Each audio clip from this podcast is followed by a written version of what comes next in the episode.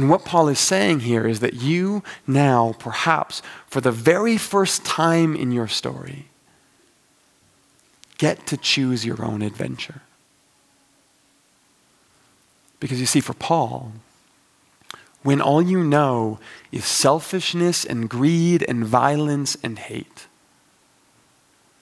then you have no choice but to live out of that story. And when all you know is hurt and injury and pain, then you have no recourse but to try to insulate and protect yourself with walls around you. And when the only solidarity that you have experienced is us versus them, and scapegoating the outsider, and when love for you has become defined by those you reject, then you find yourself with no option but to continue that story in your life. Because that's what sin does to us. It makes us believe that this is all there is. And that violence convinces us that only violence can save us.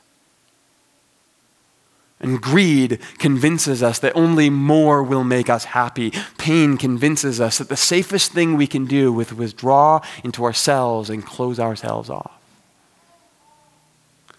But it's not true.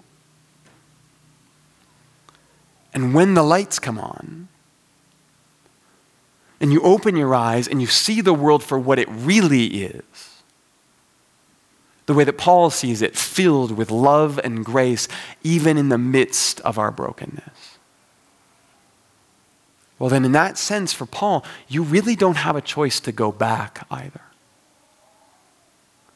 Because once you actually see grace at work in the world, things are simply fundamentally different for you.